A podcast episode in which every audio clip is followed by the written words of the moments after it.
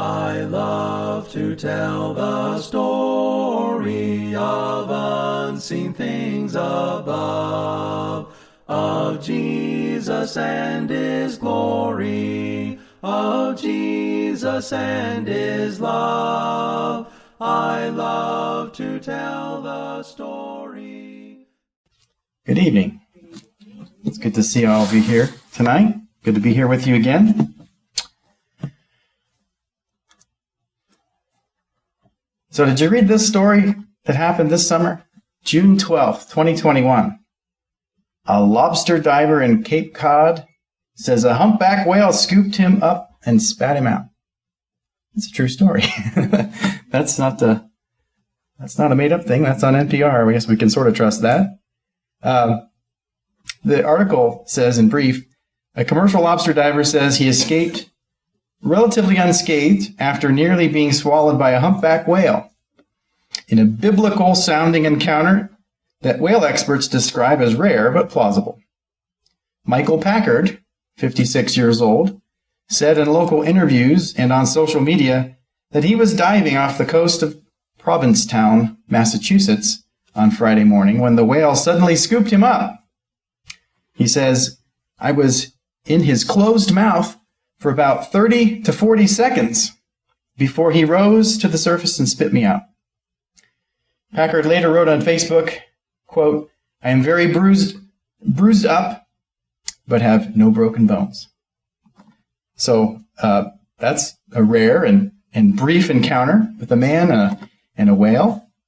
Uh, Mr. Packard was in the, the, the whale's mouth while he was wearing scuba gear, being a modern story from this summer. Um, and humpback whales, if you know about them, and I don't really know a lot about them, but apparently they have a very small esophagus. They eat small fish. And so for a man to be in there in his mouth, he wasn't really able to be swallowed. Uh, so the, the whale was upset about that and came up and shook his head and he flew out. And uh, he was, of course, diving with fellow divers who were able to save him and help him. And he only he only hurt his knee. So you might imagine we're going to look at the book of Jonah. So please turn with me to the book of Jonah. In my Bible, that's only three pages. It's four chapters. This short book. But uh, let's kind of think about a bit of a summary of Jonah, and then we'll dive into some details about the book. You know, so of course, th- that story we just read in the news relates a little bit to what we read here a man being swallowed by a giant sea creature.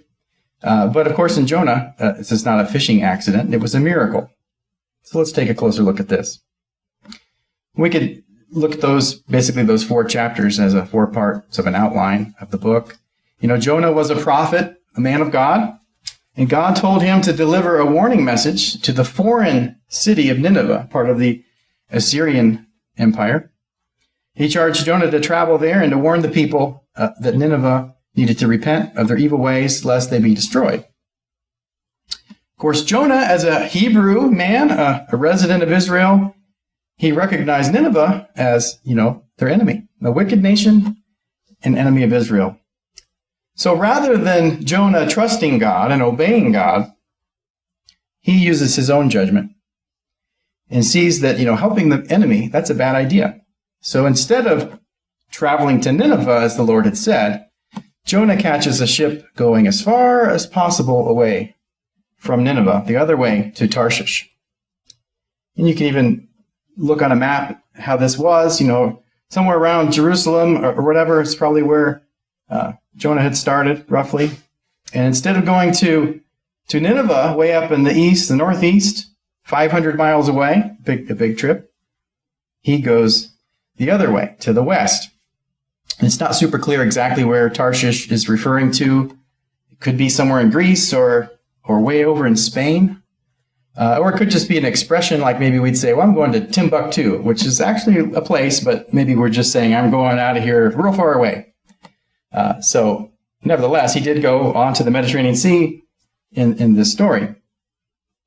And the point being opposite the direction that the Lord had told him to go.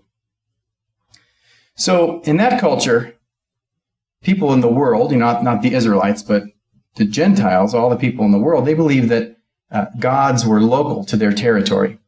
So each city or, or country considered that they had their own local deity, or maybe several or many. Uh, and although Jonah worshiped the only true living God, the one who created everything, Jehovah God, he seems to have bought into this notion that gods are local. Because he seemed to be reasoning that, well, if I get away from the land of God, the land of the people of Israel, then I can get away from God and get over, away from his oversight. So here in chapter one of our book, we have uh, Jonah being called by God, but he tries to escape the Lord by a sea voyage instead. But of course, that doesn't work. God is there. God is everywhere. God is here. And God makes himself known by bringing a storm onto this ship and onto the sea. A very major tempest. And the sailors are terrified. And they eventually realize and discover that the reason for all of this happening is due to Jonah and his disobedience. And Jonah instructs the sailors to throw him over, which is sort of a noble thing to say in light of everything. Uh, but Jonah's kind of a, a, bad guy in the story, as it's strange, strangely, even though he's the the uh, the prophet. But he tells them to throw him over so they could be saved from the storm. And they, but but they're good guys. They're like, well, I'm not doing that. So they're like, we're going to try to get to the to get out of the storm. And they row and try to get out of there try to get to land, but they're not able to. The storm even gets worse. And so they ultimately, reluctantly, throw him overboard, and then the storm is over. So while the storm is over for the, the rest of them, uh, the Lord prepares a great fish for Jonah. Jonah is swallowed by this great giant sea creature. And after three days and three nights inside the beast, we, we come to chapter 2, which is Jonah's prayer while he's in this great fish. And while Jonah's behavior to this point has been disappointing, this prayer is actually very good. Blessed be the poor in spirit, we might say. So a lot of times when we're at our lowest is when we have our, our closest connection to God. He trusts in God and seems to even be thankful to God in advance of his ultimate rescue out of the fish and the sea. There's a sense in which he was rescued by, by the fish from drowning. So God brings him back to dry land, seemingly in response to this repentant spirit that Jonah shows there in his prayer. So in chapter 3, it kind of starts over. The book begins with God charging Jonah to go and deliver this message to Nineveh to warn the people. And chapter three is again gives him this message, you know, do over, kind of. Go and do that.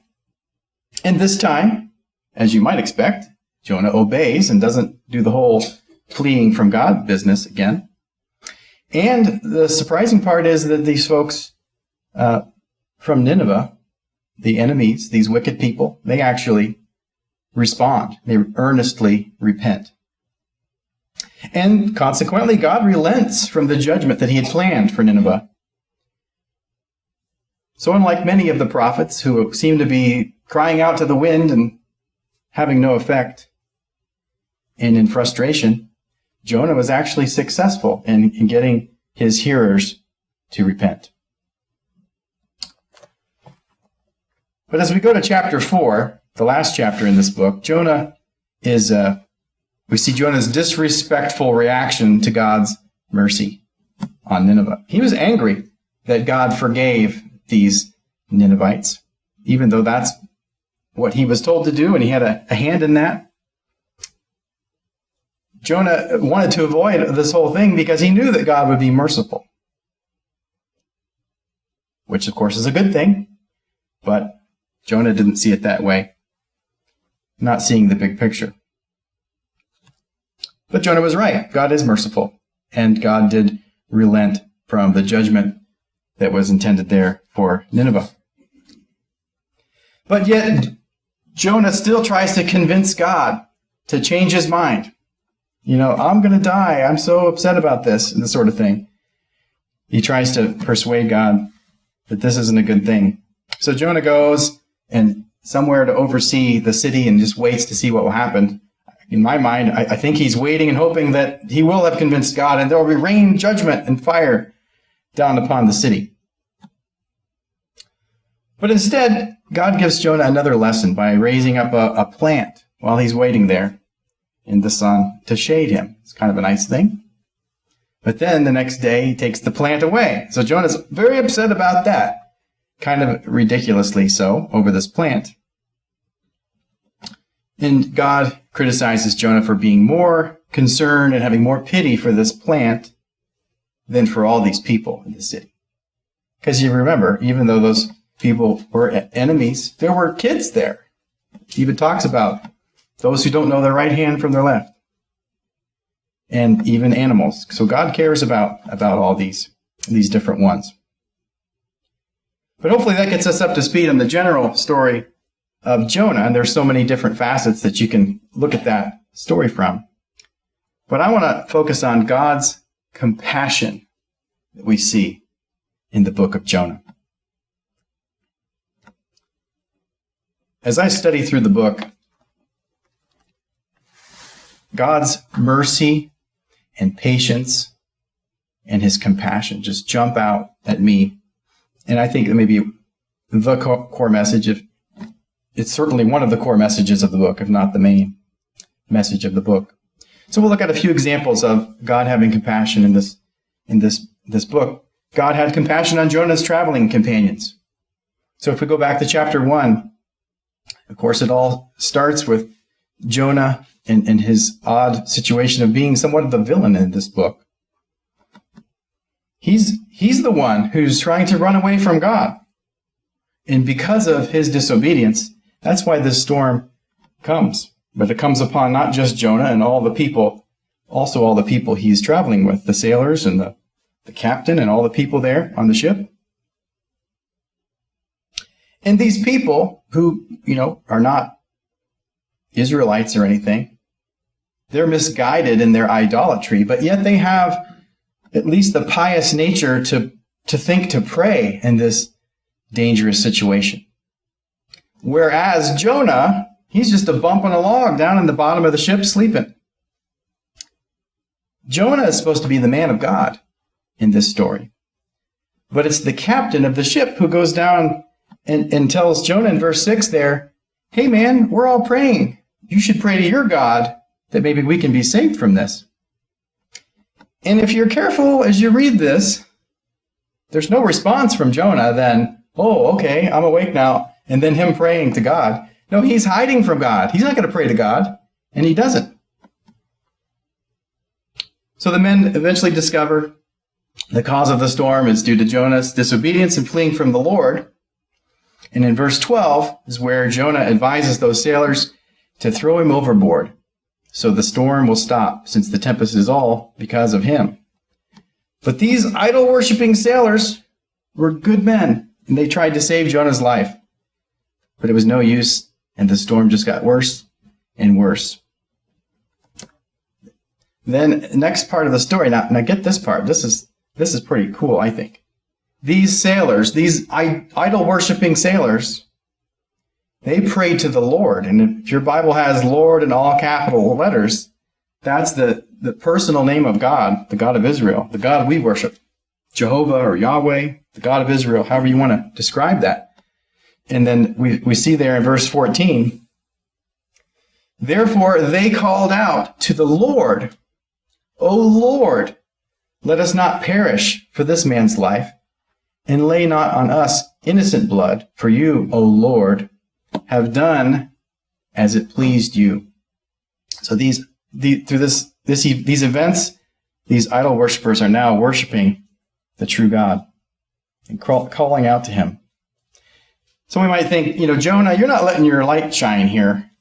Uh, these pagan idol worshiping guys are praying to God and you're just not.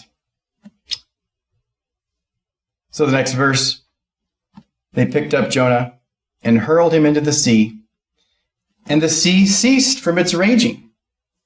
Then the men feared the Lord exceedingly, and they offered a sacrifice to the Lord and made vows. Again, the, The name of the Lord is used here as well. So, so the sea ceased from its raging. These men were about to be killed in this fierce storm. And if we go back uh, and look at the fear that's mentioned in, in this text, verse 5, it says that they were afraid and called out to their gods, their idols. In verse 10, as the storm gets worse, they were exceedingly afraid. But in verse 16, after the storm ceased, so now there's no longer any present danger, they feared the Lord and worshiped him. A good example. And we see God having been gracious to these traveling companions of Jonah.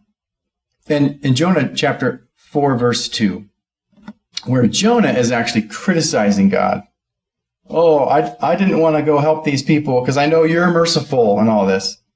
Jonah's saying it in a bad way, but they're good words, and they truly describe our God. God is a gracious God and merciful, slow to anger, and abounding in steadfast love, and relenting from disaster. So as we think of God's compassion, that's that's where it's all wrapped up. Jonah meant it for evil, but God meant it for good. So God's compassion on Jonah's enemies. That's the whole purpose of Jonah's mission is to go to Nineveh and to, to tell them to repent. In chapter 3, after Jonah is released from the fish and the sea, the storm and everything, uh, he goes and preaches the Lord's warning to Nineveh that God had told him to do in the beginning. And we see a tremendous response of repentance from the people and the king. Jonah 3, verse 5 says, And the people of Nineveh believed God. They called for a fast and put on sackcloth from the greatest of them to the least of them. And if you read on verses 6 through 8, talk about the, the king uh, leading, leading in this effort uh, for this to be a decree for this this activity to go about. Everyone should be uh, wearing sackcloth and fasting. These are signs of mourning and repentance for their sin. They recognize that Jonah's message from the Lord was true, that they had been full of sin and they had calamity coming upon them, and they're changing their ways. And the reason they're doing that, they're hoping that God would change his mind from the calamity that had been planned for the city. And verse 10 When God saw what they did, how they turned from their evil way, God relented of the disaster that he had said he would do to them, and he did not do it. So again, Jonah 4, verse 2 God is a gracious God and merciful, slow to anger and abounding in steadfast love, and relenting from disaster. But what about God's compassion on Jonah? Jonah's the man of God, but he's also kind of a disaster, isn't he? So at the beginning of the book, he's given this charge to, to, to, uh, to Jonah Arise, go to Nineveh, that great city, and call out against it, for their evil has come up before me. But Jonah rose to flee to Tarshish from the presence of the Lord. He went down to Joppa and found a ship going to Tarshish. So he paid the fare and went down into it to go with them to Tarshish away from, away from the presence of the Lord. The book starts out with Jonah's blatant rebellion against God. Jonah naively thinks he can run away from God and hide from him. Of course, he is wrong. God sends the storm. But after all the drama on the ship with the sailors, God also sends a great fish. And the Lord appointed a great fish to swallow up Jonah. And Jonah was in the belly of the fish three days and three nights. Jonah 1:17. So at first glance, it might seem this sort of going from bad to worse, much worse, to progress from being in a, a very bad storm to then being eaten by a giant sea monster. Is it compassion to be swallowed by a great fish? Well, we need to consider that Jonah had just disobeyed God. Uh, and really, I think it's significant that it's a direct word from God to Jonah. Jonah is disobeying that. Rather than death, as he should expect, Jonah's life is preserved in the fish. So again, our verse from Jonah 4 2 God is a gracious God and merciful, slow to anger and abounding in steadfast love, and relenting from disaster. And even within the uh, within the fish, then right, chapter two is all about Jonah's prayer. So God already saved Jonah, so to speak. There was the storm, and then he was in the water. He's drowning, and he's saved through this fish. Maybe not the way we'd want to be saved. Probably pretty unpleasant inside the stomach of a fish. But nevertheless, there you go. So while Jonah is a disappointing character in this book, his prayer is very good. It's a good model for us. We'll read some parts of it here. Jonah 2, 1 through 2. Then Jonah prayed to the Lord, his God, from the belly of the fish, saying, I called out to the Lord out of my distress, and he answered me. Out of the belly of Sheol, or the grave, I cried, and you heard my voice. Jonah finally prays to God. We see all the times where he wasn't on the ship and he's running away from God and all these, these issues that we looked at with Jonah. He's a pretty stubborn guy. Perhaps we can relate at least a little. Maybe, maybe he's pretty over the top, but there are times where we have our moments as well. Looking at another part of his prayer, when my life was fainting away, I remembered the Lord, and my prayer came to you into your holy temple. Again, he's he's having uh, drowning in this in the and the fish saves him. He's having this prayer about remembering how his life was fading away and, and God saved him. Verse 9 But I, with the voice of thanksgiving, will sacrifice to you what I have vowed, and I will pay. Salvation belongs to the Lord. And with this, these, with these words, then we go to the next verse where the Lord spoke to the fish, which is amazing in itself, and it vomited Jonah out upon the dry land. Not a very dignified way to get back on land, but probably thankful to be alive. And God gave Jonah a second chance. Haven't we all had second chances in our lives, and relationships, and with God, certainly with sin and forgiveness? So, of course, Jonah goes on. The word came the second time to Jonah Arise and go to Nineveh, that great city, and call out against it the message that I tell you and he was successful. Now, at the end of the book, Jonah still has issues with his lack of compassion on Nineveh. He didn't like that that uh, that God had forgiven them in their repentance. So Jonah's story kind of continues. We don't really have the full ending to as he works things out with his life. He's kind of a mess at the end of the book. But as we've read before in Jonah 4 2, God is a gracious God and merciful, slow to anger, and abounding in steadfast love, and relenting from disaster. The very last verse of the book, Jonah 4:11. This is in the context of sort of arguing with, with Jonah about this plant, and he's all concerned about the plant instead of the people. God says, And should I not pity Nineveh, that great city in which there are more than 120,000 persons who do not know their right hand from their left, and also much cattle. So we see God showing compassion, and we see him trying to soften Jonah's heart as well. And it's left a little open ended. We hope jo- Jonah worked things out there. But what about God's compassion on us?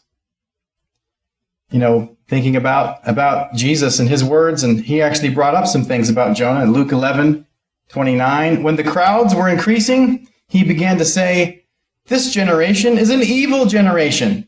It seeks for a sign, but no sign will be given to it except the sign of Jonah. For as Jonah became a sign to the people of Nineveh, so will the Son of Man be to this generation. And elaborating on that in Matthew 12 40, for just as Jonah was three days and three nights in the belly of the great fish, so will the Son of Man be three days and three nights in the heart of the earth. So this is, of course, a reference to what Jesus did in the cross and dying and rising from the dead for us and all of the spiritual benefits we have through that great sacrifice and victory. And we also see in uh, Luke 11:32, reference to Nineveh, the men of Nineveh will rise up at the judgment with this generation and condemn it, for they repented at the preaching of Jonah. And behold, something greater than Jonah is here. So, so even I think in this day, the, the people hearing this would, oh, Nineveh, those are the bad guys. Yeah, because they took you into captivity later and all this kind of stuff. But, but those guys repented from the message. And Jesus is there teaching them. How are they responding? They're, they're, we don't want to listen to that guy. Yeah, but how do we respond? Of course, we need to, to follow Jesus as well. And then sometimes we call this the, the gospel in, in a nutshell. 1 Corinthians 15, 3 through 4 is where Paul is, is teaching the Corinthians there. And he says, For I delivered to you as of first importance what I also received, that Christ died for our sins in accordance with the Scriptures, that he was buried, that he was raised on the third day according to the Scriptures. All going back to some of these echoes we see in Jonah. This is the gospel. This is the sign of Jonah. Jesus can calm the storm. Jesus has power over death. He died for you and for me. And so let's not be stubborn like Jonah. Let's be compassionate like God. And let's be humble and repent like Nineveh. So if there's anything you need to do to repent of, we encourage you to have a soft heart. If you need to obey the gospel and take advantage of these great blessings, this free gift we have through Christ, we encourage you to do that. If there's anything we can do to help you, to immerse you into Christ for the forgiveness of sins, or to pray with you, we invite you to, to do that as we sing this song together. Stand up. I love to tell the story. Twill be my theme in glory to tell the old, old story of Jesus and his love.